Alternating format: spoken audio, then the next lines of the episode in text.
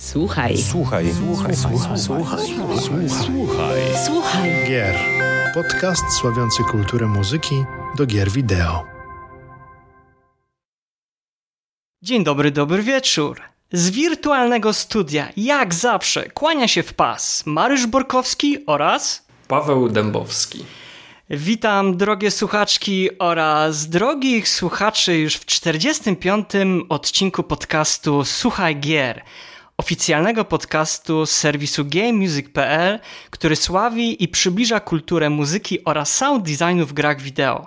Z tego miejsca, jak zawsze, zachęcamy Was do słuchania naszego podcastu oraz zapraszamy do subskrybowania kanału na Spotify, Apple Podcast, a także na YouTubie.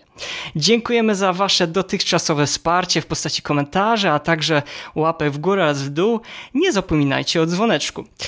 W ostatnim podcaście miałem arcyprzyjemność porozmawiać z naszymi gośćmi o muzycznym uniwersum Dark Souls, do którego już teraz Was odsyłam.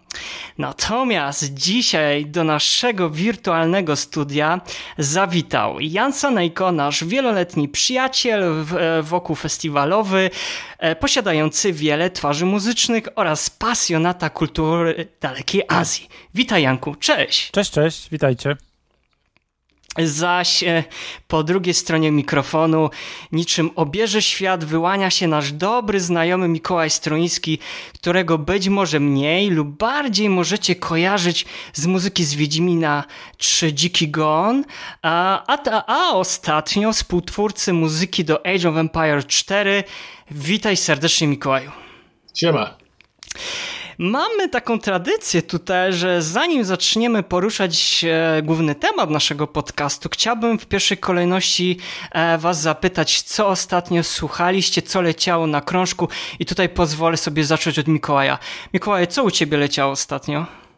Wiesz co, ja mam bardzo dużo spraw e, takich biurowych do załatwiania i strasznie ich nie lubię i, i, i odraczam je, jakby odsuwam je na później, wynajduję sobie coś, cokolwiek, żeby robić innego niż zajmować się takimi sprawami, których chyba nikt nie lubi, jakby, szczególnie ktoś, kto wybrał drogę kompozytora. E, i w związku z tym, żeby się jakby, żeby się skupić, to słucham pewnego soundtracka i słucham tego soundtracka już od lat. I jest on dla mnie idealny właśnie do tego, żeby się odciąć i odciąć od wszystkiego i skupić umysł na, na czymkolwiek właściwie, na jakimkolwiek Excelu, czy, czy, czy rubryczce, czy innym y, czymś nieprzyjemnym bardzo. I jest to soundtrack do gry Unravel, mm. autorstwa Frida, Fridy Johansson. I jest, jest tam coś takiego, świetny jest to soundtrack, ja go uwielbiam, aczkolwiek powoli przestaję, bo, bo już po tylu hektogodzinach kojarzy mi się wyłącznie z tymi sprawami nieprzyjemnymi. No nie. E, natomiast faktycznie działa na mnie jakby niesamowicie skupiająco na tym, co mam zrobić. Um, więc, więc jeśli mam wybrać jedną rzecz, to to, a jeżeli więcej, no to jakieś tam ciekawe jazzowe Różne, różne rzeczy. No to ja, coś z jazzu, bo ja też będę miał dzisiaj jedną polecajkę, ale może ty miałbyś coś godnego uwagi, niekoniecznie coś och. starszego, ale coś z nowości. Jasne, och, jak się cieszę, że mogę. Dobrze, więc e, na wieczór, na, na usypianie, jak, jak się siedzi już po całym dniu, bardzo polecam album Floating Points Promises. E, no wow, to... Nie, nie, nie będę opisywał tego, jest, jest, to, jest, to, jest to fenomenalne. Natomiast druga płyta, jaką chciałbym polecić, której słucham... E, ja bardzo lubię jazz, który... Znaczy, lubię też jazz ostry, lubię też jazz taki, który nienawidzi mhm. e, konwersacji, gdy, gdy on leci. Natomiast e, lubię też... E, Lubię też jazz, który, który jest dobrą muzyką, który, ale który też potrafi lecieć w tle na, na jakimś spotkaniu. I to jest album Notes with Attachments autorstwa Pino Palladino i Blake Miles. Wow! Posłuchajcie, jakie są aranże na... Jest to coś funkowego trochę...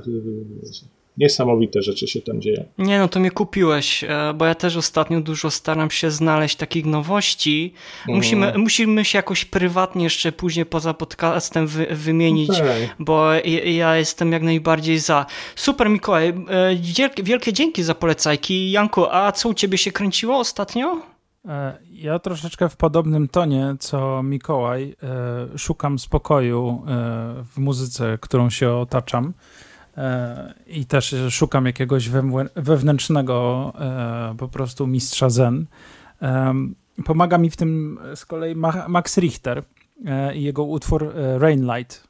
To jest taki super ciekawy utwór, który został skomponowany do instalacji artystycznej. Instalacji, która się nazywa Rain Room. Może słyszeliście kiedyś. To jest taka instalacja, gdzie na stu metrach e, kwadratowych e, pada deszcz i wchodzący e, mogą przejść suchą stopą, bo e, system tak jest to zaprogramowane, że tam, gdzie się przechodzi, to tylko tam nie pada. No i właśnie do tej instalacji e, skomponował muzykę Max Richter i jest to absolutnie coś, e, coś niesamowicie takiego kosmicznego, uspokajającego. I też właśnie słucham tego podobnie, tak jak mnie, Mikołaj, jak muszę zrobić coś w Excelu. To, to spodobać się Floating Points. No tak, to już zapisałem. Minimalistyczne właśnie. No więc, więc tak, jakoś w tym świecie po, po, poszukuję w muzyce um, jakiegoś feng shui i, i jakiegoś umiarkowania i wyciszenia. A jeżeli mogę jeszcze coś polecić... Jak najbardziej. To no teraz zbliżają, zbliża się czas oscarowy, więc mam taką tradycję, że przed czasem oscarowym zapoznaję się z muzyką, która jest nominowana.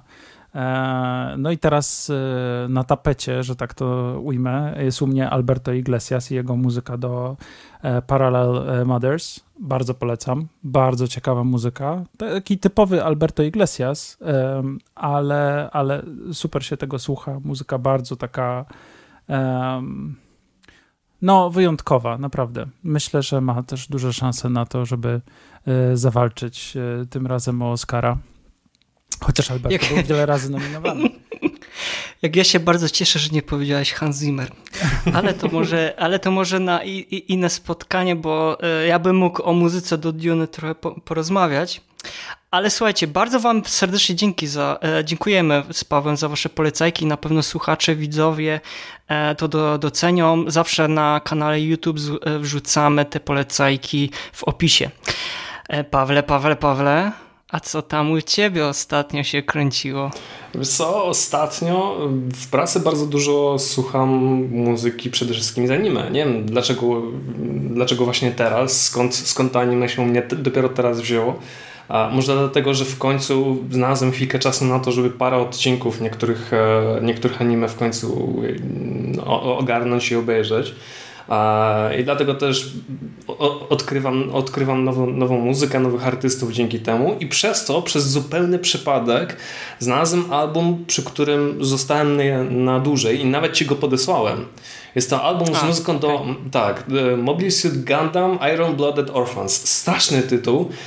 Anime w ogóle nigdy w życiu nie obejrzałem. Przeczytałem tylko synopsys, o czym, o czym ono jest. Tak przyznaję, raczej średnio mnie zainteresowało, ale sama muzyka jest po prostu przegenialna. Właśnie Mariusz, ja ci zadałem nawet pytanie, z czym ten soundtrack ci się kojarzy i dzisiaj nie znam odpowiedzi. Jakbyś mógł mi teraz odpowiedzieć?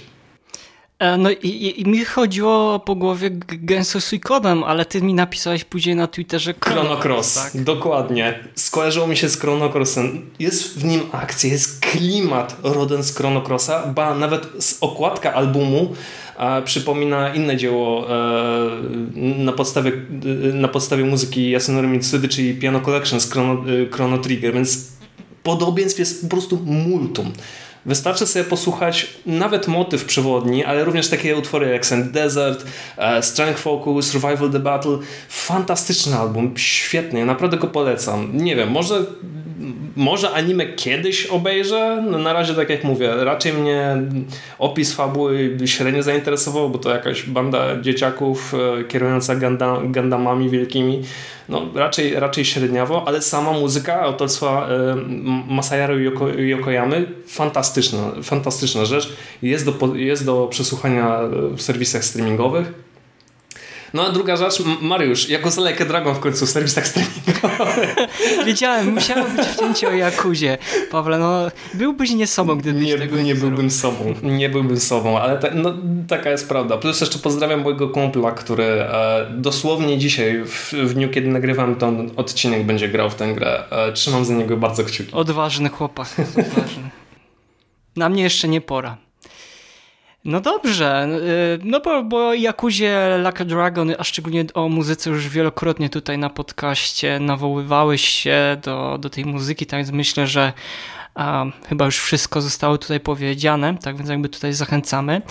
Jeżeli chodzi o mnie, no to na Cinepro Space jeden przecinek osiem na ten album tak naprawdę natrafiłem całkiem przypadkiem i tutaj muszę przyznać, że ta dwudziestodwuletnia Belgijka o takich karaibskich korzeniach dosłownie zaroczyła mnie tym syntetycznym brzmieniem syntezatorów modularnych, no ze słodkimi organicznymi barwami harfy.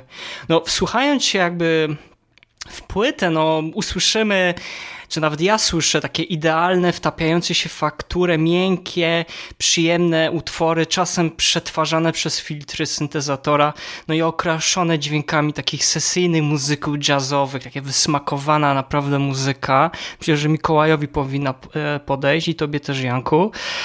No, Nala zbiera, zabiera nas w taką galaktyczną podróż po autostradzie dźwięków, no, które umilą nam nie jeden zimowy wieczór, choć już wiosna za rogiem. Jeżeli chodzi o drugi tytuł, to już związany z grami wideo, Risk of Rain, Survivors of the Void, Chris Christodoulou. A jeżeli należycie do grona odbiorców rocka progresywnego i brzmienia dźwięków z ery Commodore sześćdziesiąt cztery, to płyta z muzyką do gry Risk of Rain, Survivors of the Void jest lekarstwem dosłownie na całe zło. Chris powraca po dwóch wyśmienitych albumach, które pokazały, sądzę, że w jak i inny sposób można pokazać prostą w swojej formie taką strzelankę osadzoną w kosmosie. Chris na nowym albumie nie zwalnia tempa, a wręcz podkręca regulatory i gitarowym brzmieniem posyła nas w odległe takie zakątki wszechświata. Tutaj z tego miejsca serdecznie polecam pozycję osobom szukającym mocnych gitarowych riffów.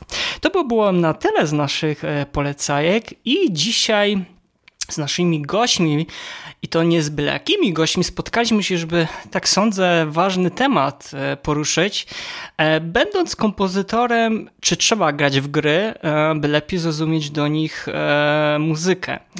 A zanim oddam głos naszym gościom, bo jesteśmy bardzo ciekawi, jaki jest ich punkt widzenia na to, na te pytanie, a trzeba byłoby sobie też troszeczkę tak otworzyć wcześniej trochę historię, bo jak dobrze zapewne kojarzycie, a Mikołaja Bujanku i też nasi słuchacze, słuchaczki, rodowidzowie, jak powstawały pierwsze gry, to nie było czegoś takiego jak zawód kompozytor muzyki do gier wideo, który komponował tą muzykę specjalnie albo nawet był edukowany w tym procesie. Zazwyczaj to były osoby z łapanki albo osoby, które się same zgłaszały do tego, bo uznały, że a czemu nie, może, może spróbuję, spróbuję. Wielokrotnie historia pokazywała takich kompozytorów, między innymi chociażby Koji, Koji Kondo, który jest znany wszystkim ze względu na swoje popularne utwory do gier Nintendo, między innymi The Legend of Zelda, Super Mario, ale jednak trzeba pamiętać, że miał wykształcenie muzyczne, też jako muzyk zaczynał bardzo wcześnie grać na fortepianie. Tutaj też można byłoby również wspomnieć o Nathanie McCree, który był kojarzony ze względu na muzykę na The Tomb, Tomb Raider i on głównie skończył szkołę, nawet nie skończył szkoły muzycznej, bardziej od strony takiej powiedzmy designerskiej zaczynał swoją karierę, ale uznał, że też spróbuje w tej działce, no i jak wyszło, to sami wiemy. No i też chyba takim Dobitnym przykładem też jest Nobuo Uematsu, chyba każdemu fanowi muzyki do gier, aż tutaj w szczególności muzyki do Final Fantasy jest bardzo kojarzony. Samo Uk, który nie skończył żadnej szkoły muzycznej, grał sam, uczył się na gitarze, na fortepianie i jakoś wylądował w małym studiu, wówczas niezależnym, i zaczął pisać muzykę do gier. Jak się ta historia potoczyła, to wszyscy dobrze wiemy. I ostatnim chyba takim Do, dobitnym przykładem też jest Akira Yamaoka, który tak naprawdę sam się zgłosił, żeby pisać muzykę. No, zadano pytanie podczas jednej sesji, kiedy um, rozmawiali o nowej grze, o, mowa tutaj oczywiście o Silent Hill, i kto by się chciał zgłosić do pisania muzyki uh, i dźwięków. No i Akira Yamaoka się zgłosił w tej, w tej kwestii. Tak naprawdę historia tego, jak niektórzy kompozytorzy zaczynali, jest różnoraka, ale trzeba na pewno pamiętać o jednym. Nie było takiego za, zawodu jak kompozytor muzyki do gier wideo.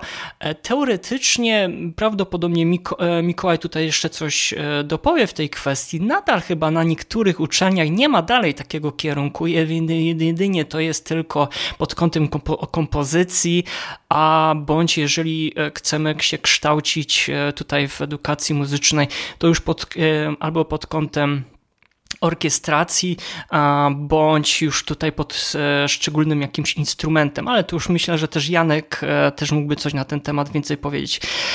Panowie, zanim ja jeszcze coś dodam, dodam od siebie, to chciałbym oddać w pierwszej kolejności głos Jankowi. Janek, jak to z twojej perspektywy jako kompozytor, jako orkiestrator również, czy będąc kompozytorem faktycznie trzeba grać gry, by lepiej zrozumieć do nich muzykę?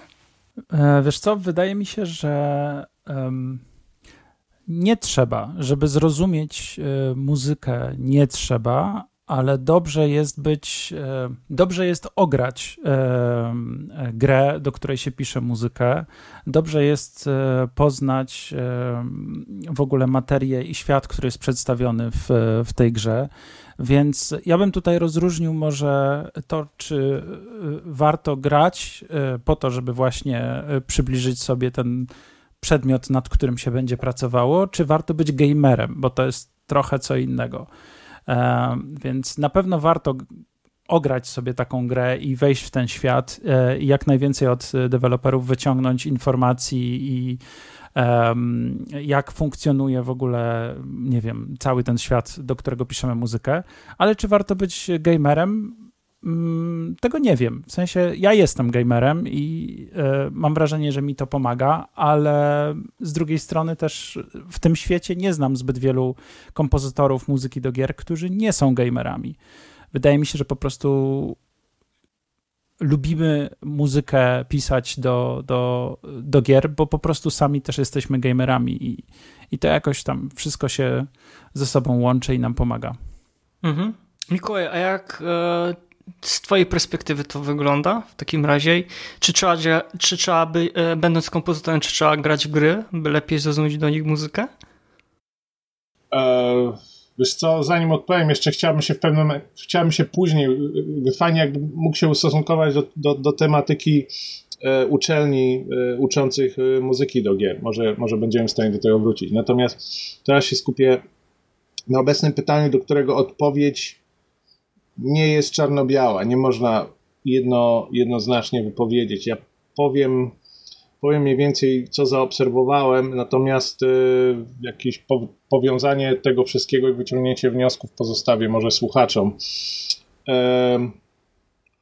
zaobserwowałem coś takiego, że y, by, były przypadki, w których znani kompozytorzy hollywoodzcy y, pisali muzykę do gier, do gier, pisali muzykę do gier wideo.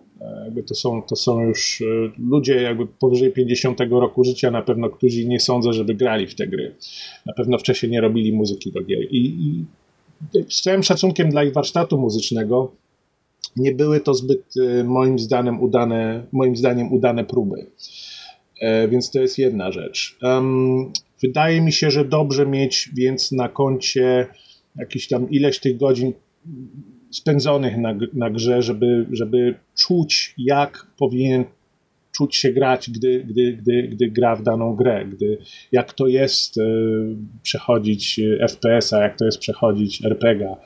Um, jakby to, to jest specyficzny sposób narracji muzycznej i, i nie jest on taki sam jak w filmie na pewno i, i, i, i trzeba to jakoś czuć. W związku z tym w związku z tym dobrze mieć na koncie jakby ileś tym, tudzież kilkadziesiąt przynajmniej godzin przegranych w gry. Um, natomiast no, w pewnym momencie można odpuścić. No, jak już się zrobiło trochę tych, tych, tej muzyki do gier, to ja, ja nie mam czasu grać w gry, niestety. I mam nadzieję, że, jakoś, że jakość mojej muzyki do gier nie spada z tego powodu. Natomiast no, z drugiej strony, będąc artystą i będąc rzemieślnikiem w tym fachu, to no, człowiek powinien się rozwijać, więc też pewnie trzymać rękę na pulsie tego, co się dzieje na świecie, w tym w, w muzyce, w grach, co, co, co nowego jest wymyślane, jakie nowe trendy są, jak jest rozwiązywana kwestia interaktywności muzycznej, muzyki w grach, więc, więc tak. Mhm. To ja też oczywiście też tutaj ze swojej strony dopowiem za chwilę. Pawle, a jak to na przykład ty to widzisz? Jaki jest twój punkt widzenia? Ja nigdy nie byłem, nie jestem i chyba już nigdy nie będę profesjonalnym kompozytorem, ale fakt faktem, że od czasu do czasu bawię się właśnie w tworzeniu muzyki. I ja to mogę powiedzieć ze swojej perspektywy tak, że to trochę przypomina naukę rysunku.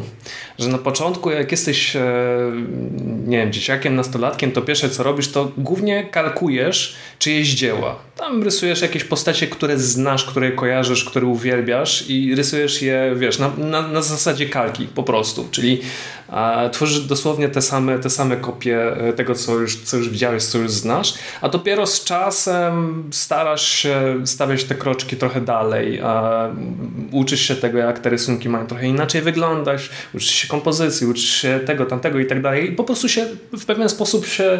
Mm, w pewien sposób się rozwijasz, tak? Czytałeś wcześniej komiksy, masz jakieś, masz jakąś tam teorię, ale z czasem po prostu z czasem po prostu stawiasz coraz, coraz dalsze, bardziej samodzielne kroki. Dlatego myślę, że z tą muzyką jest trochę podobniej.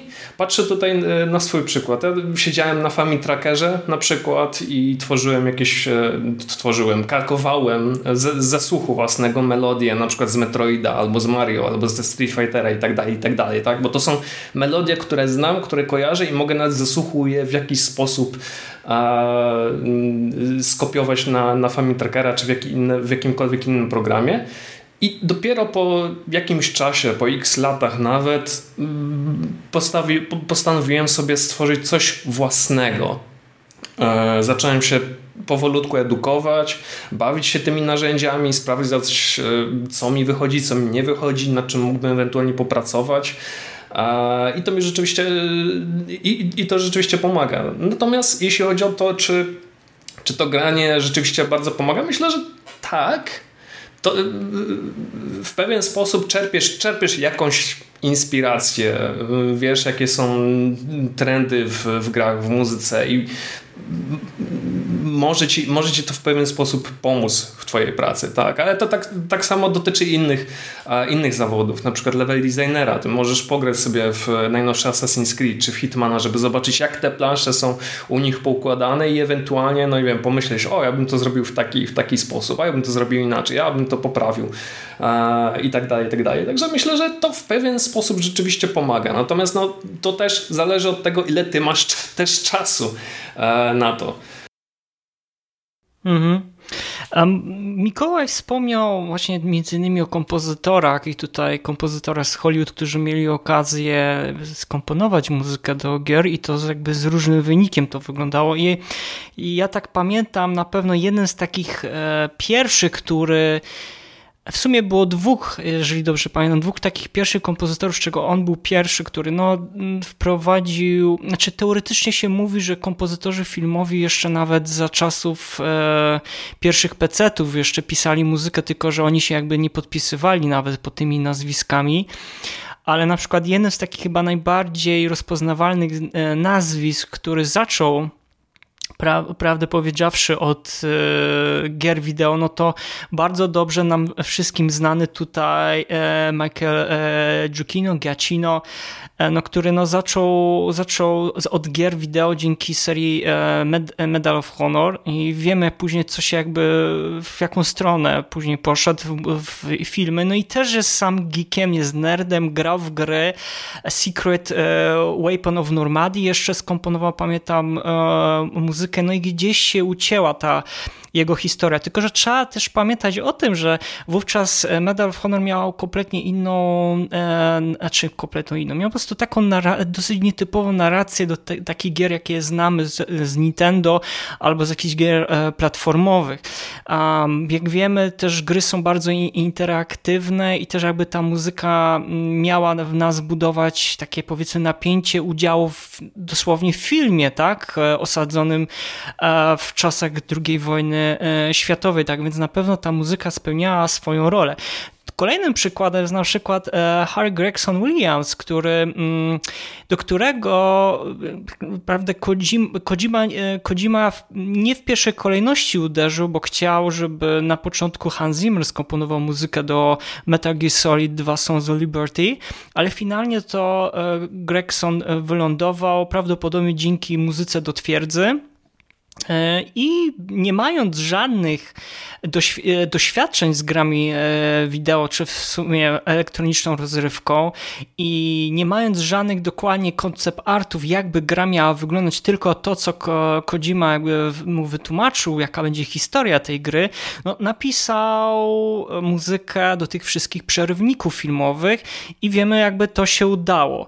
Później mieliśmy na przykład, sądzę, takie kolejne duże nazw- nazwisko, które pokazało, że niektórzy kompozytorzy filmowi, sądzę, że potrafią jednak pisać muzykę do gier, no to jest Gustavo Santaolalla, tak, muzyka do serii The, The, Last of, The, The Last of Us.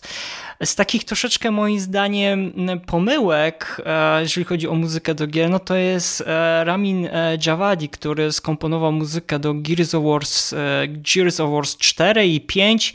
W piątce już mu się to lekko udało, w czwórce to niestety jest tragedia, o czym Mikołaj mówił, że niestety kompozytorzy nie, nie czują tego. Um, Oliwie, później jeszcze bym wspomniał na pewno o Leni Rain a, i o muzyce do Celest, która jest graczką, ale też jest z wykształcenia a, muzykiem. No i na przykład Jessica Curry, która kompletnie nie miała za bardzo wcześniej do czynienia z grami wideo, a skomponowała przepiękną muzykę do Dear Esther czy Everybody Go to Rapture. No i na pewno trzeba na samym końcu, chciałem tą klamrę taką zamknąć Olivierem de Riviere, który ostatnio skomponował muzykę do Dying Light dwa. I on właśnie, panowie, wychodzi z takiego założenia, że on zawsze, zawsze od samego początku chce być w procesie tworzenia tworzenia gry. Dlaczego? Bo sam jest też graczem i uważa, że dzięki temu, że wie od samego początku, jak gra powstaje, łatwiej jest mu później zrozumieć ten proces myślowy, za którym stoi powstawanie całej gry. I moje pytanie właśnie jest też związane z tym tematem naszym, czy właśnie to nam ułatwia, czy Mikołaj i Janku ze swojego doświadczenia, kiedy zaczynacie pisać muzykę do gry, czy faktycznie wolicie wejść w ten projekt tak naprawdę od samego początku, czy nie ma tak naprawdę dla was to żadnego zna- znaczenia? Janku? Wiesz co, ja lubię wchodzić już na samym początku do gry, również ze względu na to, że wydaje mi się, że to, co dostaję od dewelopera, na przykład jakieś wizuale, opisy scenariuszowe, opisy wydarzeń, mimo że nie mogę i to pewnie też nie ma większego sensu, żebym na tym etapie siadał i pisał muzykę, to gdzieś z tyłu u mnie w głowie kiełkuje. To gdzieś się układa i ten świat mi się układa i, i, i zaczynam to już procesować. Kiedy się po, pojawia pierwsza możliwość jakiegoś gameplaya i mogę przejść jakąś, nie wiem, mapę na przykład, Poznaję tempo rozgrywki, co jest dla mnie bardzo ważne, żeby nie napisać za szybkiego tempa albo żeby nie wybrać czegoś zbyt powolnego, co by nie pasowało do, do, do, do tempa rozgrywki. I w momencie, w którym mam już trochę większą wiedzę na ten temat, mimo że to jeszcze wszystko nie jest wykończone, że jeszcze to nie jest w ogóle jakiś bardzo grywalny prototyp, to ja już mogę siadać do muzyki, bo to wszystko, co od strony takiej intelektualnej gdzieś tam z tyłu głowy u mnie wykiełkowało, plus doświadczenie, które miałem ogrywając albo przyglądając się, jak mi deweloperzy wysyłają na przykład um, wideo z gameplaya, to wszystko pomaga mi w tym, żeby później e, mieć tą inspirację. Czyli mieć właściwie intuicję, nie tyle inspirację, co mieć taką intuicję i poddać się tej intuicji, że to, co z tyłu się gdzieś u mnie w głowie wypracowało i uleżało, e, będzie mi słusznie podpowiadało, jakie, jaki kierunek obrać. Więc im wcześniej, tym lepiej, e, ale to jest też kwestia tego, że, że, że ja tak pracuję, ja po prostu lubię e, być w tym procesie już wcześniej i poznawać ten świat w ramach tego, jak gra powstaje. Domyślam się, że są kompozytorzy, którzy mają inne do tego podejście, ale dla mnie jest to bardzo pomocne. A zdarzyło ci się kiedyś, że nie wiem, może nie na samym początku, bo, bo teoretycznie może nasi widzowie i słuchacze bądź słuchaczki wiedzą, jak wygląda cały ten proces. Zazwyczaj jest tak, że albo agent, albo samowolnie udaje ci się, nie wiem, tam powiedzmy przejść ten proces różnych dem, do których przygotowujesz wstępną jakąś tam powiedzmy muzykę i jakby dostajesz te, te zlecenie, ale najczęściej się zdarza tak, że po jakimś czasie dopiero, kiedy projekt został już ogłoszony, już tak jak właśnie wspominałeś, są już pre, pewne koncept arty, nawet jest gotowy build danej, danej gry i gra, gdzieś tam powiedzmy element jakiejś rozgrywki już powstał bez dźwięków, bez muzyki, i powiedzmy, że już jest w jednej trzeciej gra powstała. Czy zdarzyło ci się faktycznie tak już praktycznie na bardzo dosyć późno wejść w taki projekt i jak to wtedy u ciebie wygl- wyglądało? Czy już wiemy, jak wygląda to, że wolisz jednego tak, od samego początku, ale wiesz na co, przykład... Z- zdarzyło mi się parę razy wejść w, w projekt już w trakcie. E, bardzo często jest to związane z tym, że, e, że po prostu e, no są różne, różne zawirowania od strony dewelopera a, i, e, i czasami albo nie mają czasu na to, żeby wcześniej tego ogarnąć, albo sami nie mogą dojść do porozumienia ze sobą, e, jaką ścieżkę muzyczną obrać. Albo czasami jest tak, że po prostu e, jestem zapraszany do jakiejś kolaboracji, e, gdzie, gdzie po prostu trzeba zrobić dużo muzyki w bardzo krótkim czasie i faktycznie przy, przychodzę już jakby w momencie, w którym jest już jakiś team e, i trzeba działać, e, ale w Cyberpunku chyba tak było, jak dobrze pamiętam, bo miałeś okazję napisać tam chyba piosenki. Nic nie czy... mogę powiedzieć, niczemu nie mogę zaprzeczyć. Okej. Okay. okay. Było też tak na przykład w, w grze, która niestety zniknęła z, z rynku, to było Devil's Hunt i, i tam razem z Marcinem Przybyłowiczem E, tworzyliśmy muzykę i tam właśnie był bardzo krótki deadline, e, dużo muzyki do napisania, e, ale to b, b, fajnie się o tyle pisało, że ja wszedłem już w świat, który był określony, ja nie miałem wpływu na to.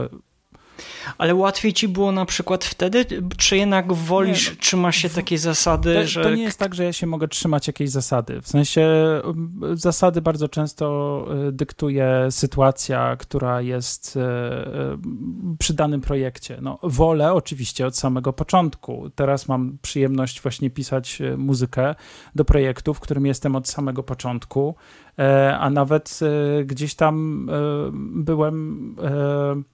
No jakby współtworzyłem podwaliny pod ten projekt. E, też więcej nie mogę powiedzieć, ale, ale to jest super fajne, kiedy, kiedy można tworzyć muzykę do, do gry, którą się tak dobrze zna e, od samego początku. Natomiast jak wchodzę później, to, to, no to bardziej muszę się ja dostosować do, do reszty, mniej mogę zaproponować od siebie materiału, który może w jakiś sposób wpłynąć na inspirację dla twórców gier. E, także, także tak to wygląda. A na samym początku myślę, że muzyka wcześniej się pojawiająca może być też inspirująca dla, e, dla, dla, dla twórców gry. Mhm. To miejmy nadzieję, że niebawem na łamach serwisu GameMusic kropka p l będziemy mogli napisać o tym, co tam komponujesz, albo coś się piecze w piekarniku. Dobrze, Mikołaju, to jak to na przykład, czy wolisz wejść od samego początku i jednak współpracować z tymi deweloperami, zarzucać ich swoimi pomysłami, nawet ich przekonywać do tego, że tak, tak, tak, ta muzyka będzie pasowała, czy jednak to nie ma różnicy i czy tam będziesz w połowie, w jednej trzeciej procesu produkcyjnego gry, możesz śmiało wejść i napisać piękną symfonię. Jak to u ciebie wygląda? Ja nie mam takiego doświadczenia, bo jestem freelancerem i do mnie zwykle przychodzą klienci mniej więcej po trzech latach, jak już ta gra jest robiona. A więc trafia do mnie taki na, na, coś na wpół pieczonego. Um, natomiast wiem, że są to niewątpliwe plusy bycia na przykład in-house compo- composer w, w, w, w, różnych, w różnych studiach, gdzie, gdzie no masz tą możliwość pracy nad grą od samego początku, od pierwszych pomysłów na grę. I to jest, to jest w sumie dobre, bo gra powstaje równolegle do muzyki, jest, jest wewnętrzna komunikacja, która w świecie, w świecie produkcji gier jest absolutnie najważniejszą rzeczą, szczególnie w muzyce, która może na przykład kolidować z efektami dźwiękowymi, może, może, może być coś z dialogiem.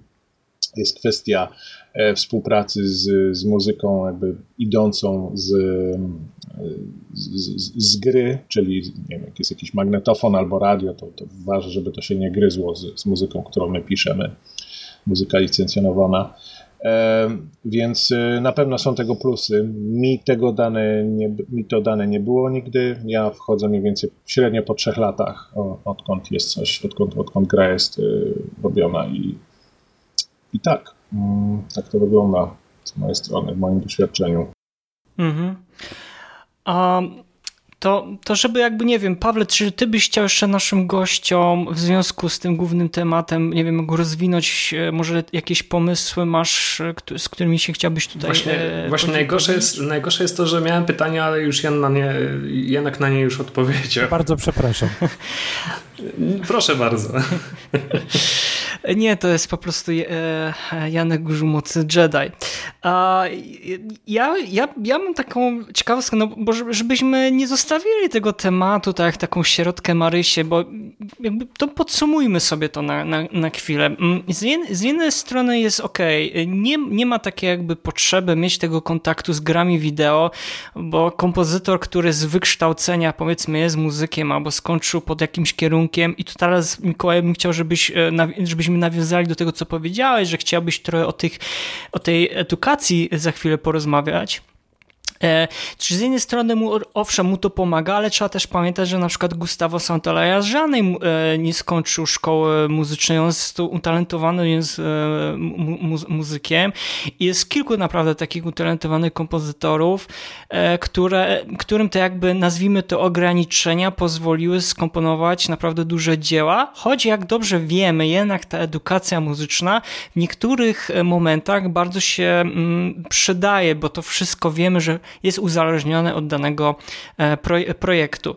Czyli można tak naprawdę podsumowując to, teoretycznie nie jest, nie jest nam to potrzebne, żeby grać w gry, żeby wtedy kompozytor komponował muzykę. Niemniej jednak można spróbować, ponieważ to daje nam taki troszeczkę większe spektrum i poszerzamy swoją taką powiedzmy też o aktualną wiedzę, jak gracze reagują na przykład na daną muzykę, a też oczywiście nie od dzisiaj wiadomo, niestety przy niektórych produkcjach ta muzyka jest włączana, tak? I nie mam tutaj na, na myśli może jakichś takich gier, gdzie narracja gra bardzo ważną taką e, rolę, tylko wi- wiado- wiadomoż jakieś powiedzmy shootery, gdzie no czasami jest ta muzyka bardzo dynamiczna i bardzo wpływa, powiedzmy, wprowadza nas w taki, powiedzmy, w stan. Tak więc odpowiadając, chyba, chyba wszyscy się tutaj zgodzimy, niekonieczna jest ta potrzeba, ale na pewno bardzo ułatwia to życie takiej osobie, która jest od samego początku w procesie produkcyjnej gry i jeszcze przy okazji sama gra w gry. Mikołaj, ja bym chciał właśnie, żebyśmy jakby nie, zamk- nie zostawili tego tematu, bo chciałeś coś chyba powiedzieć o edukacji e, muzycznej. E, nie wiem, mógłbyś rozwinąć myśl? Tak, to, to, są moje, to są moje osobiste znowu obserwacje i, i, i przemyślenia. Tak jak chyba żeś powiedział, Mariusz, kiedyś jakby ci, ci wszyscy kompozytorzy, tak filmowi, jak i jakby słynni kompozytorzy filmowi, jak i kompozytorzy do gier, oni nie mieli edukacji kompozycji do, do filmu czy do gier. Natomiast no, jest...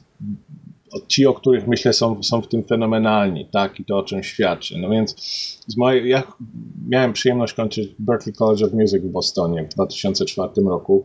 Kończyłem, kończyłem tam e, muzykę jazzową, wykonawstwo pian- na pianinie i kompozycję filmową kończyłem.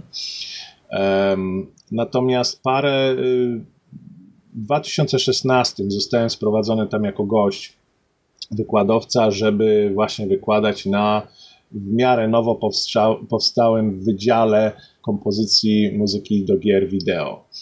I no, wydział bardzo imponujący i tak dalej, natomiast no, Berkeley jest, jest przede wszystkim um, no, no, fabryką, fabryką pieniędzy i, i ja to tak postrzegam, że, że te nowo powstające bardzo gęsto wydziały muzyki, kompozycji muzyki do gier są takimi kurami znoszącymi złote jaja dla danych uczelni, bo, bo jest teraz mm. bardzo duże parcie młodych Rozumiem, ludzi, co chodzi. Mhm. Do, młodych ludzi na to, żeby zostać kompozytorami. Jakby wszyscy się jarają e, grami wideo i wielu z nich jakby zajmuje się muzyką, więc dlaczego nie robić tych dwóch rzeczy naraz, tak?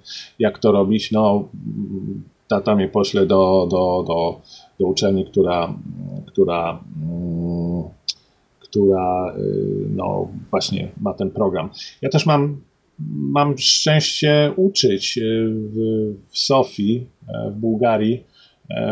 Raz na rok prowadzę intensywny kurs um, intensywny kurs muzyki do gier wideo i na pewno, na pewno pomagam uczniom, którzy tam są, jakby wprowadzam ich w te arkana, natomiast no, potwierdza, te doświadczenie potwierdza moje obserwacje, że najlepiej radzą się sobie ci, którzy inwestują w naukę muzyki jako sztuki, po prostu rzemiosła. A później jakby w połączeniu z, z tym doświadczeniem gry, jakby ben, przy odrobinie sprytu i inteligencji będą w stanie przełożyć to słownictwo tej abstrakcji muzycznej na, na ten język bardziej użytkowy w świecie gier wideo. Więc tak. Mhm. Dobrze, to ja bym chciał, żebyśmy przeszli jakby do kolejnego naszego punktu dzisiaj, którym chciałbym z wami porozmawiać, poruszyć. Co trzeba zrobić, by gracz zwrócił taką uwagę na, na muzykę, Janku? O, tak? Jak, jak chcesz, Mikołaj, to jasne. Jeżeli, tak, tak, rozpędem powiem. Jasne. Właśnie to, jeżeli zrobić dobrą muzykę. To jest trywialna odpowiedź, ale, ale, ale postaram się ją rozwinąć, rozwinąć w coś, coś bardziej może znaczącego.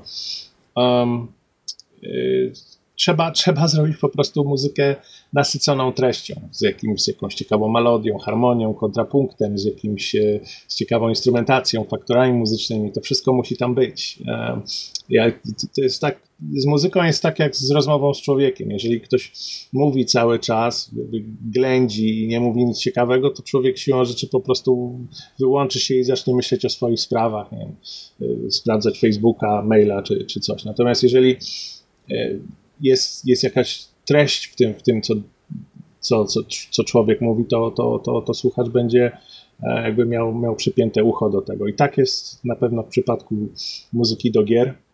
Natomiast zanim e, zaczniemy rozwijać e, tę muzykę jako, jako sztukę, no to trzeba, trzeba poczuć, że tak powiem, grę, na czym ona polega, co ona nam chce powiedzieć, i trzeba, trzeba tę dobrą muzykę tworzyć z punktu widzenia przede wszystkim służby grze i gameplayowi, gameplayowi i na tym budować mhm. wa- wartościową sztukę.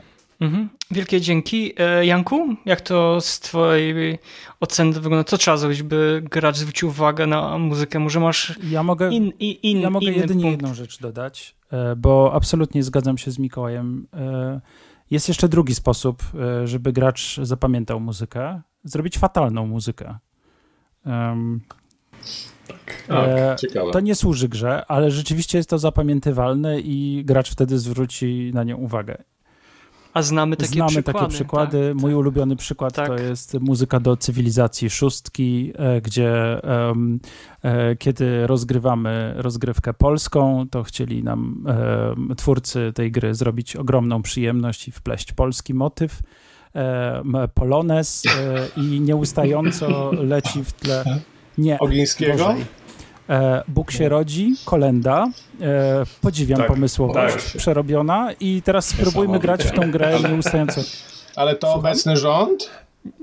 Obecny nie, rząd to patriotyczny? Star, to jeszcze chyba przed. Więc, tak? e, więc ja zapamiętałem tą muzykę jako przykład tego, jak bardzo można przy dużej produkcji po prostu e, spartolić robotę i spowodować, że e, z, z gry, w którą się gra chętnie, Dokładnie, dokładnie tak. No jest to zapamiętywalne oczywiście nie w taki sposób, yy, o, o jaki by nam chodziło, yy, bo, bo tutaj się właśnie zgadzam absolutnie z Mikołajem. Po prostu trzeba zrobić yy, super muzykę, która jest yy, ciekawa sama w sobie, ale też która w wyraźny sposób yy, służy yy, yy, wszystkim tym celom, które sobie wyznaczyła ta gra i po prostu wzmacnia doświadczenie y, gameplayu, y, a tam, gdzie trzeba, to się wycofuje i jest tylko tłem, jakby. Mm-hmm. No to też wiemy o, chyba wszyscy, że to też zależy od samej gry, um, czyli od samego jakby gatunku, tak? Bo są gry, które wymagają wręcz tej muzyki, bo ona zastępuje troszeczkę, um, bo jak jest na przykład gra, gdzie są tylko same di- dialogi, no to muzyka jest trochę tak, takim narratorem trochę i buduje e, wszystkie emocje, napięcia, natomiast wydaje mi się, że czasami jest tak, że m, kiedy są aktorzy, którzy nagrywają e, głos, to momentami zdarza się tak, że muzyka momentami jest spychana na dalszy plan. I tu nie chodzi o to, że to jest jakaś bardzo częsta praktyka, wręcz przeciwnie, rzadko się tak zdarzyło, żeby muzyka była spychana na jakiś dalszy plan, ale też dobrze wiemy o tym, że to wszystko zależy z jakiego to studia, jaki za tym budżet stał i myślę, że to byłby tak naprawdę chyba, trzeba byłoby oddzielny podcast na to poświęcić. Pawle, ty czy byś chciał coś dodać tutaj w, w tej kwestii? Ja mogę powiedzieć, że usłyszałem dwie najlepsze odpowiedzi na to, na to pytanie, które zawsze chciałem, chciałem zadać pytanie, czyli jak rzeczywiście zwrócić uwagę gracza, albo stworzyć dobrą muzykę, albo stworzyć złą. Ja, ale to jest, to, to akurat co powiedzieli, to jest, to jest prawda. Rzeczywiście, że może powstać na przykład fatalny tytuł, fatalna gra, ale ma naprawdę świetną, albo przynajmniej dobrą muzykę. I taki tytuł, który mi przychodzi do głowy, jest na przykład Uprising czterdzieści cztery, tak? Tytuł fa- Remember Me Oliviera Deriviera na przykład. No na przykład, ale jeszcze tak wrócę właśnie do Uprising czterdzieści cztery, który był totalnym gniotem, strasznym gniotem, ale był bardzo, bardzo mocno promowany, ale, jego, ale muzyka do tej gry była nawet dobra. Ja nie mówię, że to jest jakieś arcydzieło nie wiadomo jakiej klasy, ale naprawdę było to naprawdę co, co, coś fajnego. Tak, to Remember Me tak, też, też, też, też mógłbym, mógłbym wspomnieć. Ale fakt, ja jako gracz jestem w stanie rozpoznać, kiedy mam do czynienia ze złą muzyką i to e, mówię od kilkunastu lat, od, odkąd jestem na GameMusic kropka p l, że zła muzyka jest dla mnie wtedy, kiedy jej po prostu nie zauważam. Czyli no, patrz przykład właśnie Call of Duty, a nie wiem, Battlefieldy czy inne gry akcji, gdzie świecą mi światełka przed oczami, a ja po prostu tej muzyki ani nie słyszę, ani nie zwracam na nią uwagi, po prostu mam ją gdzieś. A dla mnie dobra muzyka to jest właśnie taka, która towarzyszy fabule, towarzyszy tej całej narracji, towarzyszy temu, co ja widzę, co przeżywam. A jeden z takich właśnie tytułów, który... Um, który idealnie pasuje do tego, to, to, to co ty, Mariusz, powiedziałeś. To jest właśnie muzyka do e, Life is Strange chociażby, gdzie muzyka jest autentycznie narratorem sytuacji w grze. To jest naprawdę, to jest dobra muzyka. Mhm. Mm-hmm. Dobrze, to ja mam takie, taki, znaczy test, takie zadanie może dla Mikołajanka. Ja bym chciał, żebyście sobie na chwilę wyobrazili taką sytuację, że dostajecie zlecenie od, kompozy- od studia, żeby napisać może nie całą, teraz mówimy o całej ścieżce dźwiękowej, tylko na przykład utwór dwu-trzyminutowy do pewnej sytuacji. Sytuacja polega na tym, że główny bohater jest zamknięty w pokoju. Budzi się w tym pokoju, nie wie dlaczego się w nim znalazł.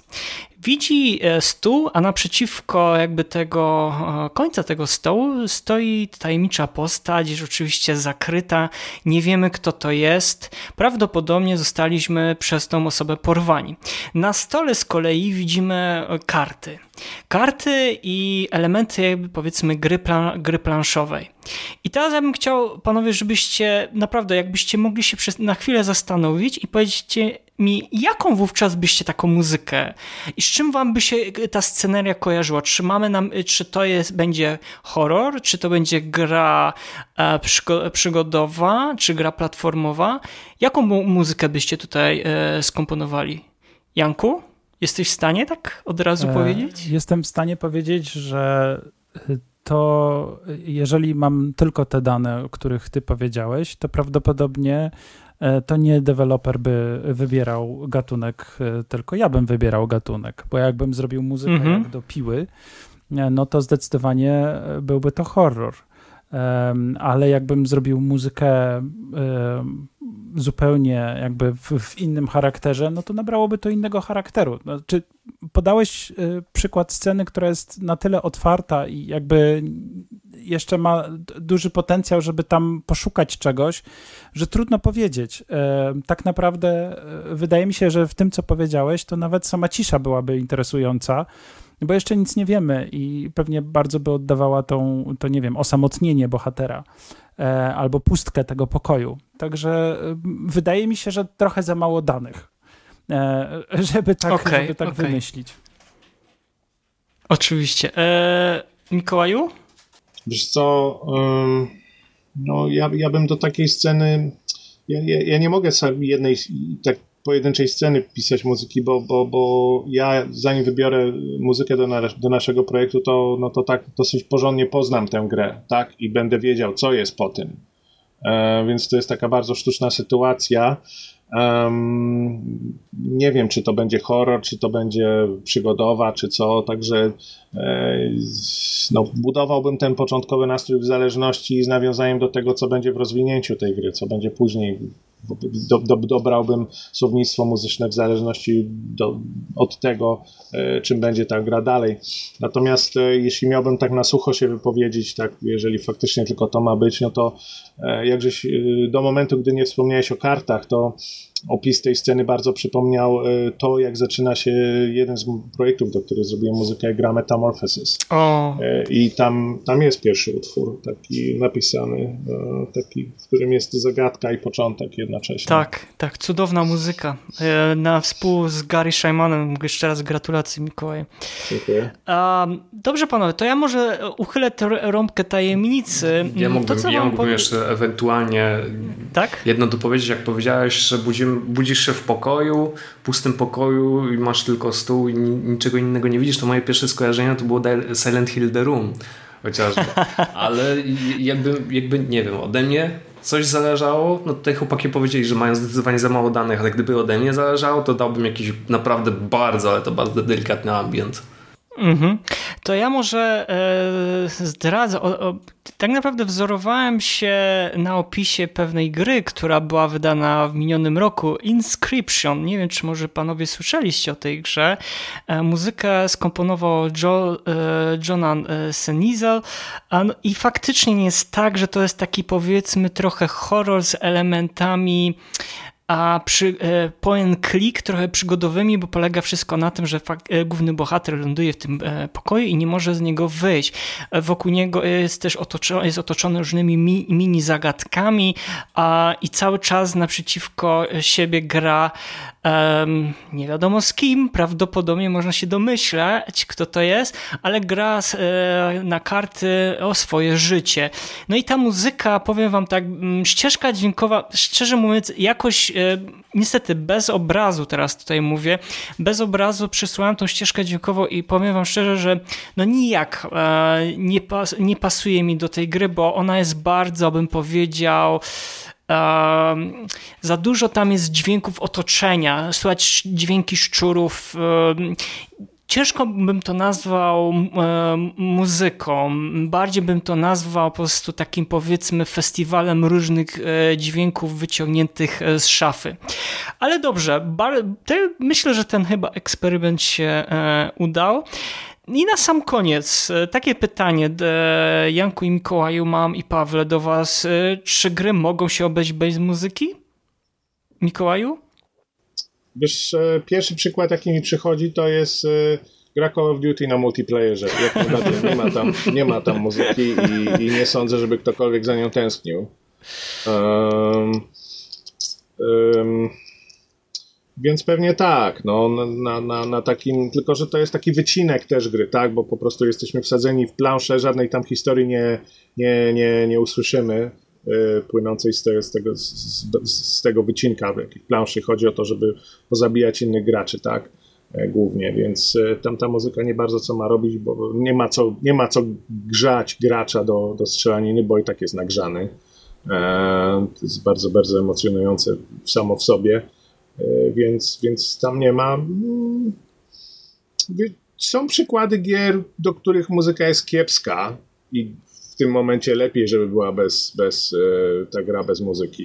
Głównie jakiś tam mobilek, prawda? Um, ale, ale ogólnie, jeżeli, jak, ogólnie jeżeli jest coś dłuższego, jakieś, jakieś szersze machnięcie pędzlem, to, to jakaś historia, no to, to, to ta muzyka pomaga imersji, pomaga estetycznym wrażeniom i I jest to, jest to coś więcej na pewno dzięki temu. Mm.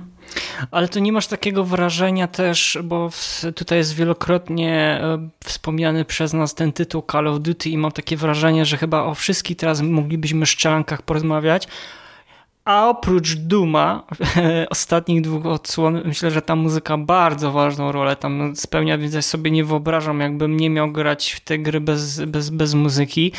No ale... Mm, to, żeby nie być tutaj trochę krzywdzący, że jakby to jest wina trochę muzyki, że ona jest taka, a nie inna, ale czy to nie jest też trochę wina graczy, że... Mm, że jakby muzy- wiemy już na pewno, że od jakiegoś czasu muzyka trochę się stała naszym tłem życia dla niektórych osób, że tracimy tą taką, powiedzmy, chęć słuchania bra- z braku czasu a, i dlatego ona leci gdzieś tam, powiedzmy, w tle i nie poświęcamy jej uwagi na tyle, ile ona zasługuje. I czy to nie uważasz, że też jest tak, że te młode pokolenie graczy zostało u nich takie jakby zostało wypłukanie trochę z takich, powiedzmy, emocji, że muzyka, no dobra, no nie, nie jest mi potrzebna, wolę sobie ewentualnie coś innego puścić albo w, dać tam mute, wyciszyć, bo w,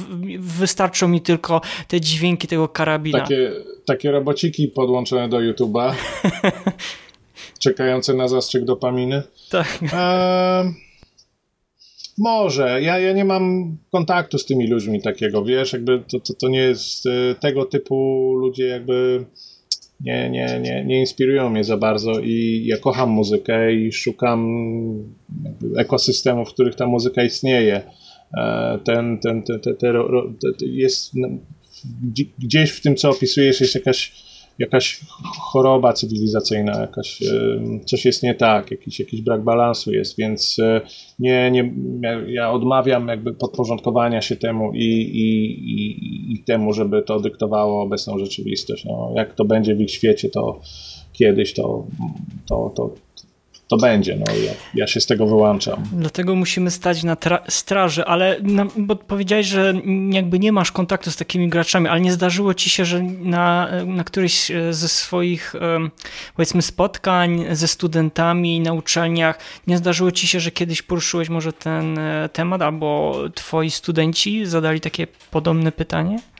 Czy może być gra bez muzyki? No, na przykład. Wiesz co, i takim stałym elementem moich wykładów jest pokazanie zawsze gameplayu na, na QuickTime bez, bez muzyki. I to jest... E, w tym roku będę pracował na, na Czernobylajcie, do którego zrobiłem muzykę niedawno, znaczy dawno, ale niedawno wyszła, powiedzmy. E, i, I to jest po prostu suche. To jest horror i, i, i bez tej muzyki to nie jest horror. Um, więc... Um... No tam trzeba było na pewno w jakiś sposób połączyć te dwa światy, tak? Że dźwięki otoczenia i też muzyka, żeby ta muzyka była taka e, wyłaniająca się, a żeby nie przeszkadzała za bardzo całej imersji. E, który... Tak, tworząca klimat. Mhm, przede zgadza wszystkim. Się. Tak, tam z dala od melodii stałem. I, i jakby z tą muzyką jakby mm-hmm. w, tle, w tle bardziej działałem. Okej, okay. Dziękuję Mikołaju za odpowiedź. Janku, no to powiedz mi, faktycznie te gry mogą się obejść bez muzyki? E, wiesz co, wydaje mi się, że są gry, które rzeczywiście mogą się obejść bez muzyki i tutaj było, było wspomniane strzelanki, chociaż są też takie strzelanki, w których muzyka jest częścią świata przedstawionego i na przykład w Battlefroncie nie wyobrażam sobie, żeby nie grała muzyka Johna Williamsa z Star Warsów, bo jest to po prostu element tego doświadczenia. Więc wydaje mi się, że jeżeli koncepcja gry zakłada, że muzyka nie, nie gra tam istotnej roli, to wtedy rzeczywiście taka gra może się obejść bez, bez muzyki, albo nawet wręcz powinna się obejść bez muzyki. Um, więc myślę, że tutaj dużo zależy po prostu od, od tego, czego poszukuje deweloper i co jest potrzebne w grze. E, chyba nie ma takiego po prostu unikatowego, jakby unikalnego, e, e, unikalnej odpowiedzi, że to będzie pasowało. Tak, takiej tak, uniwersalnej. Tak, będzie pasowało mm-hmm, do mm-hmm. wszystkiego i e, to jest, to chyba nie da się tak e, odpowiedzieć na to pytanie. Dobrze, ale nie zdarzyło ci się kiedyś, jak pracując z jakimś de- deweloperem, Um, już wielokrotnie tutaj wspominaliśmy, niezależnie na jakim etapie e, procesu, produkcji i nagle ci deweloper mówi, no ale i wiesz co, ja bym chciał, żeby okej, okay, skomponuj tą muzykę, ale ja bym chciał, żeby ta muzyka jakoś się za bardzo nie wybijała, żeby ona tam gdzieś sobie prumkała z tyłu. No i ty wiesz, tak się zastanawiasz, no ty się podpisujesz pod taką grą i on mi mówi o tym, że ja mam kompletnie e, wyciszyć muzykę. Ja pamiętam, że Danny Elfman e, kiedyś też dostał takie wytyczne do, do napisania muzyki do któryś z Avengersów, nie, nie pamiętam, który, który, która to była odsłona i też dostał wytyczne do reżysera, no żeby tam była ta muzyka, ale żeby ona nie, prze, nie przeszkadzała, bo ona tam jest nie najważniejsza. No i co wtedy robisz, Janku? Czy ty faktycznie, nie wiem, no ale słuchajcie, no nie, no muzyka musi być, bo przecież ona ma jakieś tam, powiedzmy, budować całą znaczy, tę atmosferę słuchaj, wokół. Od, od razu ci odpowiem. Bo... Mhm. Gra nie jest o mnie. Jeżeli robię muzykę do gry, to gra nie jest o mojej ambicji i o tym, że ja chciałbym zalać świat moją muzyką, e, tylko jest o tym, że jest jakaś historia do przedstawienia i jeżeli na przykład będzie faktycznie, e, nie wiem, coś się działo w e, przestrzeni kosmicznej i ktoś wymyśli sobie, że no przecież tam jest absolutna cisza i nie powinienem tam pisać muzyki, bo to będzie moc... Czego przykładem grawitacja tak, tylko, że tam była, była tak, muzyka. E, a, a można? Tak, tylko że w, można by było... mhm, tylko że w takich bardzo ważnych tak, elementach, tak, tak. chyba fabularnych. E, można też nie napisać muzyki, jakby zagrać ciszą i to też jest okej. Okay. Jakby moim zdaniem najważniejsze jest, żeby się podporządkować e, intencji i podporządkować się temu, jakie są założenia gry i jak jest prowadzona historia. Bo to naprawdę jakby, jak się przychodzi do, do teamu, no bo tworzenie gry to jest jednak teamwork, to ja jestem tylko jednym z elementów, który, który współtworzy tą grę, więc nie może być tak, że ja wychodzę przed szereg i mówię, no dobra, ale ja bym chciał, płacicie mi, no to ja bym chciał więcej muzyki. Jakby nie o mnie jest ta gra. Mhm. Wiesz co, Janek, ja ci wejdę, wejdę ci w słowo, bo powiedziałeś, że ta cisza to jest okej. Okay. Akurat w przypadku muzyki, akurat w przypadku do gier cisza niekoniecznie jest okej okay. I, i, i ciszę trzeba bardzo ostrożnie świadomie Zgadzam się, traktować. Tylko chodziło mi o to, że jeżeli jest e, ustalone przez jakby ma, deweloper ma taki pomysł, to, to na pewno warto spróbować, bo y, jak wiesz, p- będzie później jeszcze ileś tam iteracji i poprawek i może się okazać, że później jednak muzyka tam będzie musiała wejść w ten, w ten fragment. Jest jeszcze jedna rzecz. Z mojego doświadczenia deweloper rzadko ma pomysł to na muzykę. Mm, bo jest tak. to albo, mm. albo jeżeli są to indyki niezależni, to przychodzą, przychodzą i się pytają, co proponujesz. Mają jakieś sugestie, ale, ale one są nieśmiałe. Natomiast w przypadku dużej produkcji jakby A A A to, to jest tam jakby załoga audio cała, tak? Czyli to i to jest, i to jest też koncept od nich wychodzi. Więc to nie, nie jest, że tak powiem, muzyki nie, nie wymyśla ta sama gra, ta sama osoba, która nie wiem, jakiś algorytm grę, czy, mm-hmm. czy, czy, czy, czy projektuje grafikę, czy, czy ten. To są, to są muzycy, znaczy kompozytorzy. No. Chociaż ostatni przykład Dead Door pokaz- pokazuje, że kompozytorem był też zarówno osoba, która kodowała i chyba była, nie wiem, była odpowiedzialna też za proces produkcji gry, bo tam, tak jak właśnie mówiłeś, te gry niezale- niezależne, że są te studia i zazwyczaj jest tak, że trzy cztery osoby są, a później jest jakiś tak, tak zwany ten outsourcing. Chociaż Supergiant Games, którego bardzo dobrze kojarzymy z wielu gier jak Bastion, Transistor czy Hades z muzyką Darena Korba, to jest taki wybitny przykład tego, że grupa pasjonatów, przyjaciół z dawnych lat spotkała się i zaczę- zaczęli tworzyć e, gry, a z kolei Darren Korb to był taki troszeczkę mm, kompozy- kompozy- kompozytor, e, może nie tyle co z łapanki, ale sam zaczynał e, tworzyć taką powiedzmy undergroundową muzykę ze swoim rockowym e, zespołem, z czego później to wybitnie jest słychać w jego kolejnych e, produ- produkcjach. Pawle, ty czy byś chciał coś tutaj jeszcze ewentualnie dopowiedzieć? Znaczy to, czy, mm, czy, czy, czy, czy gry, gry mogą się obejść bez, bez muzyki? muzyki. No to mm. powiem to tak, pierwsze gry, które wyszły na Atari nie miały muzyki, także myślę, myślę, że jak najbardziej. Ale jak odpowiadając na to pytanie dosyć serio, no to mówiliśmy czas jakiś temu nawet w naszym podcaście o ciszy, ciszy, w, ciszy w grach, tak? O wykorzystaniu ciszy w grach. Również na naszym portalu pojawiło się parę takich tekstów i tutaj również mm, to padło. Także ta muzyka może być delikatna, nieinwazyjna, oczywiście, jasne, może gdzieś e, lecieć w tle, tylko to, to jest też to, co, co wspomniał Mikołaj, że trzeba się tym posługiwać bardzo, bardzo bardzo ostrożnie. To też wszystko zależy od tego, o jakiej grze mówimy, w jakim gatunku, no i oczywiście przede wszystkim musi być kontakt z zespołem. Czy rzeczywiście ta muzyka gdzieś ma występować w taki czy inny sposób, no to musi być teamwork przede wszystkim.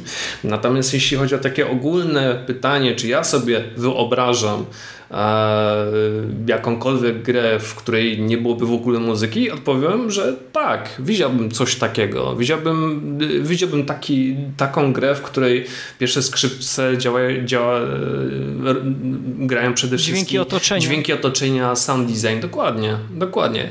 Osobiście bym coś takiego widział, ale mówię, no ja nie mam takiego doświadczenia jak nasi, nasi goście, więc mogę jedynie sobie trochę pogdybać i, i myśleć, myśleć w kontekście, nie wiem, jakiegoś swojego projektu tak naprawdę. Ja się też zastanawiałem, jak odpowiedzieć na te p- pytanie, bo już powoli zmierzamy ku końcowi niestety dzisiejszego odcinka, bo sądzę, że tutaj o, o, o z Pawłem, z Mikołajem i z Jankiem moglibyśmy naprawdę wiele godzin chyba na, poświęcić na ten temat i na wiele innych bliższych nam tematom. A ja sobie takie dwa przykłady dałem, jeżeli chodzi o na przykład, czy faktycznie gry mogłyby się obejść bez, bez, bez muzyki. I prawda jest taka, że to nie jest rola kompozytora i to nie, nie zależy od deweloperów. Ja sądzę, że to wszystko i, i wyłącznie zależy od graczy tak naprawdę. Bo jeżeli na przykład mamy takiego Minecrafta, który no powiedzmy sobie szczerze, spędzamy multum, multum godzin w budowaniu, tworzeniu tego świata, no to ta muzyka musiała być od razu z miejsca taka powiedzmy hmm, e, instynktowna. Ona musiała być bardzo, bardzo spokojna, która miałaby się wtapiać trochę z tym całym, wtapiać się w całe jakby otoczenie, dlatego ona jest taka, nazwijmy to, znikoma tam. Oprócz tematu głównego, który no powiedzmy, że to jest też usypianka. A drugim takim tematem z kolei bardzo popularnej gry, która dalej zdobywa szczyty list, no to jest tak zwany Front Night. Ta muzyka naprawdę została przez wielu dobrych kompozytorów tam napisana, między innymi do, przez Chrisa Valasco. No i co? I ona została dosłownie wykastrowana. Ta muzyka została wykastrowana, już pomijając te wszystkie tak zwane streamy, gdzie streamerzy pokazują tą grę bez muzyki. I ja prawo powiem wam szczerze, no muzyka nigdy nie została praktycznie nominowana do żadnych jakichś większych e, nagród, bo nawet nikt nie wie, nikt nawet nie zna tej, tej muzyki. To jest trochę smutne, że gra, która no, teoretycznie wiemy o czym jest, to muzycznie jest nikomu nieznana. Ja powiem tak, że moim ja trochę jestem staroszkolny, ja muszę przyznać, ja jestem jednak staroszkolny i moim zdaniem gry bez muzyki się nie potrafią obejść, bo jak sobie wyobrażam grę, która już tutaj mówię jest tekstowa, a muzyka dosłownie spełnia bardzo ważną rolę e, wtedy, no to jak wtedy w taką grę grać e, bez, bez muzyki? Chociaż tutaj też słusznie zauważył, były takie gry na Atari, gdzie tej muzyki nie, by, nie było, były jakieś, nazwijmy to, e, syczenia, plumkania e, różnych e, dźwięków. Panowie, ja mam nadzieję, mam nadzieję, że udało nam się przynajmniej częściowo odpowiedzieć na te, na te pytania, bo jak dobrze wiemy, moglibyśmy poświęcić trochę więcej dzisiaj czasu, ale też wydaje mi się, że to, że się dzisiaj pojawiliście i, posta- i postanowiliście się podzielić swoją wiedzą i doświadczeniem na temat pisania muzyki do, do gier, to jest, jesteśmy bardzo z tego względu zaszczyceni. Tak więc jeszcze raz w swoim i Pawła imieniu bardzo ci serdecznie, Janku, dziękuję, że byłeś dzisiaj z nami. Bardzo wam dziękuję. Pa Mikołaju, Mikołaju, mam nadzieję, że to nie pierwszy i ostatni raz i dasz się zaprosić, jak już ogłosisz kolejną swoją produkcję i może o czymś innym porozmawiamy. Tak więc Mikołaju, bardzo ci dziękuję, że dzisiaj byłeś z nami. Dziękuję bardzo. I tak, moi drodzy słuchacze, drogie słuchaczki oraz widzowie, mieliście okazję usłyszeć czterdziestego piątego odcinka podcastu Słuchaj Gier. Jak zawsze zachęcamy tutaj do śledzenia nas na Spotify, Apple Podcast, Google i na wielu innych serwisach streamujących. I jak zawsze kłania się serdecznie w pas jak wasz wierny fa- samuraj Mariusz Borkowski oraz Paweł Dębowski. Trzymajcie się ciepło, do usłyszenia, do zobaczenia. Cześć. Słuchaj. Słuchaj. Słuchaj. Słuchaj. Słuchaj. Słuchaj. Słuchaj. Słuchaj. Gier. Podcast sławiący kulturę muzyki do gier wideo.